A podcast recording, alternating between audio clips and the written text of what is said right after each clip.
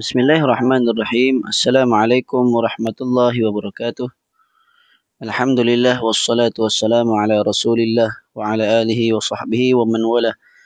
Insyaallah pada pagi ini kita akan sambung lagi penjelasan matan matan al-aqidah at-tahawiyah atau kitab uh, judul aslinya at-ta'liqat uh, al-mukhtasar ala matn al-aqidah at-tahawiyah. Uh, matan yang ke-216 wa bainat tashbih wa ta'til. Maksudnya pertengahan di antara tashbih dan ta'til. Okey. Ini masih lagi ber uh, uh, apa? Ada kaitan dengan matan yang sebelumnya di mana setelah uh, Imam Abu Ja'far At-Tahawi mengatakan bahawa Islam adalah merupakan agama uh, agama Allah adalah merupakan agama Islam. Okey. Maksudnya agama Allah di langit dan di bumi adalah satu, yakni agama Islam. Kemudian membacakan firman Allah bahawa agama Islam hanya agama Islam yang diterima di sisi Allah. Lalu menyebutkan bahawa Islam itu adalah uh, merupakan uh, di antara gulu dan taksir. Okay. Gulu ni berlebih-lebihan, taksir bermudah-mudahan. Kemudian matan yang ke-216. Wa bainat tashbih wa ta'til pertengahan di antara tashbih dan ta'til. Apa maksud tashbih? Okay.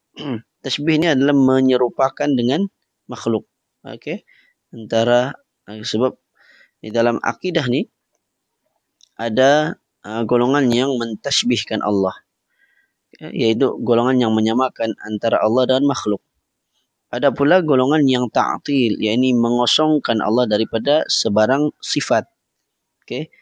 Jadi Islam adalah agama yang pertengahan. Pertengahan antara berlebih-lebihan, bermudah-mudahan. Pertengahan di antara golongan tashbih dan juga golongan ta'ati. Kita baca dahulu syarah uh, Syekh uh, Dr. Uh, Saleh Fauzan. Syekh, Syekh Dr. Saleh Fauzan. Kata beliau, maksudnya adalah di dalam masalah akidah, yaitu antara mengingkari sifat-sifat Allah, yakni golongan ta'til, dan juga golongan dengan ataupun antara golongan yang mentashbihkan Allah yang menyamakan sifat-sifat Allah dengan sifat-sifat makhluk antara uh, golongan yang mengingkari nama-nama dan sifat-sifat Allah dan juga antara uh, yang menyerupakan Allah dengan makhluk. Okey. Maksudnya dalam masalah akidah Islam yang sebenar adalah pertengahan. Bukan golongan yang berlebih-lebihan. Maksudnya berlebih-lebihan dalam menetapkan sifat. Sehingga kata mereka Allah ni sama. Sifat Allah sama dengan makhluk. Ini berlebih-lebihan. Atau golongan yang ta'atil sama sekali. Ini bermudah-mudahan pula dalam apa uh, ataupun terlalu meremehkan dalam menetapkan sifat sehingga mengatakan sama sekali tidak ada sifat. Kata Syekh Salih Fauzan, maka akidah ahli sunnah wal jamaah pada posisi pertengahan. Ya, berada di pertengah, eh, pertengahan.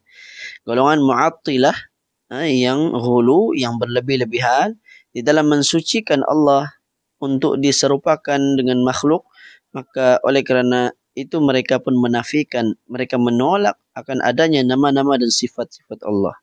Okay, mereka ni berlebih-lebihan dalam uh, apa menyucikan Allah. Okay. Mereka cuba untuk menyucikan Allah, maksudnya mentanzihkan Allah dari sama dengan makhluk sehingga mengatakan langsung tidak ada sifat. Ini ekstrimlah berlebih-lebihan. Sedangkan ahlu sunnah wal jamaah adalah berada pada posisi pertengahan. Firman Allah, Laisa kamithlihi syai'un. Tidak ada sesuatu pun yang serupa dengan dia. Surah Ash-Shura ayat 11. Ini merupakan bantahan terhadap golongan musyabbihah. Okay, golongan musyabbihah golongan yang menyamakan dengan Allah dengan makhluk. Maka Allah menjawab, laisa kamitslihi syai. Allah tidak sama. Okay? Tapi ayat itu tidak uh, berhenti di situ, ada sambungannya lagi surah Asy-Syura ayat 11 ni. Sambungannya wa huwas samiul basir. Dialah yang Maha mendengar lagi Maha melihat Kata Syekh Salih Fauzan, ini adalah bantahan terhadap golongan Mu'attilah. Ha? Mu'attilah tadi apa? Yang mengosongkan Allah dari sifat. Mereka kata Allah tidak ada sifat. Padahal Allah mengatakan, وَهُوَ السَّمِيعِ الْبَصِيرِ Dialah yang maha mendengar, lagi maha melihat. Maka itu sifat. Okay, nama sekaligus sifat. Sifat as-sami eh, memiliki sifat sama. Si, uh, nama al-basir memiliki sifat basar. Sami' maha mendengar. Maka Allah mendengar. Al-basir maha melihat. Maka Allah melihat bersifat dengan melihat. Okay, menunjukkan bahawa Allah punya sifat. Cuma dalam menetapkan sifat maka kita menafikan tashbih. Ya, menafikan penyerupaan. Maksudnya tidak ada satu pun yang sama. Okay. Kemudian kata Syekh Salih Fauzan dan kita semua ahli sunnah wal jemaah menetapkan akan apa yang telah Allah tetapkan untuk dirinya dan akan apa yang ditetapkan olehnya uh, uh, untuknya oleh Rasulnya. Maksudnya Allah dan Rasul telah tetapkan. Dalam Quran Allah menetapkan. Maka kita wajib ikut. Tetapkan. Isbatkan. Apa yang Rasul tetapkan dalam hadis. Maka kita juga wajib isbatkan. Tetapkan. Boleh sambung lagi. Kita juga tidak boleh menyerupakan Allah dengan seseorang dari makhluknya. Akan tetapi kita berpandangan bahawa nama-nama dan sifat-sifat Allah adalah yang selayak dengannya. Maksudnya menurut apa yang layak bagi Allah SWT. Sekalipun nama-nama dan sifat tersebut eh, dari segi sebutannya, lafaznya ada pada manusia. Akan tetapi bentuk, cara, eh, secara tepatnya, secara hakikatnya adalah sudah tentu berbeza. Maka sifat selalu mengikuti zat yang memiliki sifat tersebut. Maksudnya suatu zat eh, ada sifat maka dia tidak akan asing. Pasti akan ada satu zat okey manusia contohnya. Pasti ada ada sifat manusia tersebut.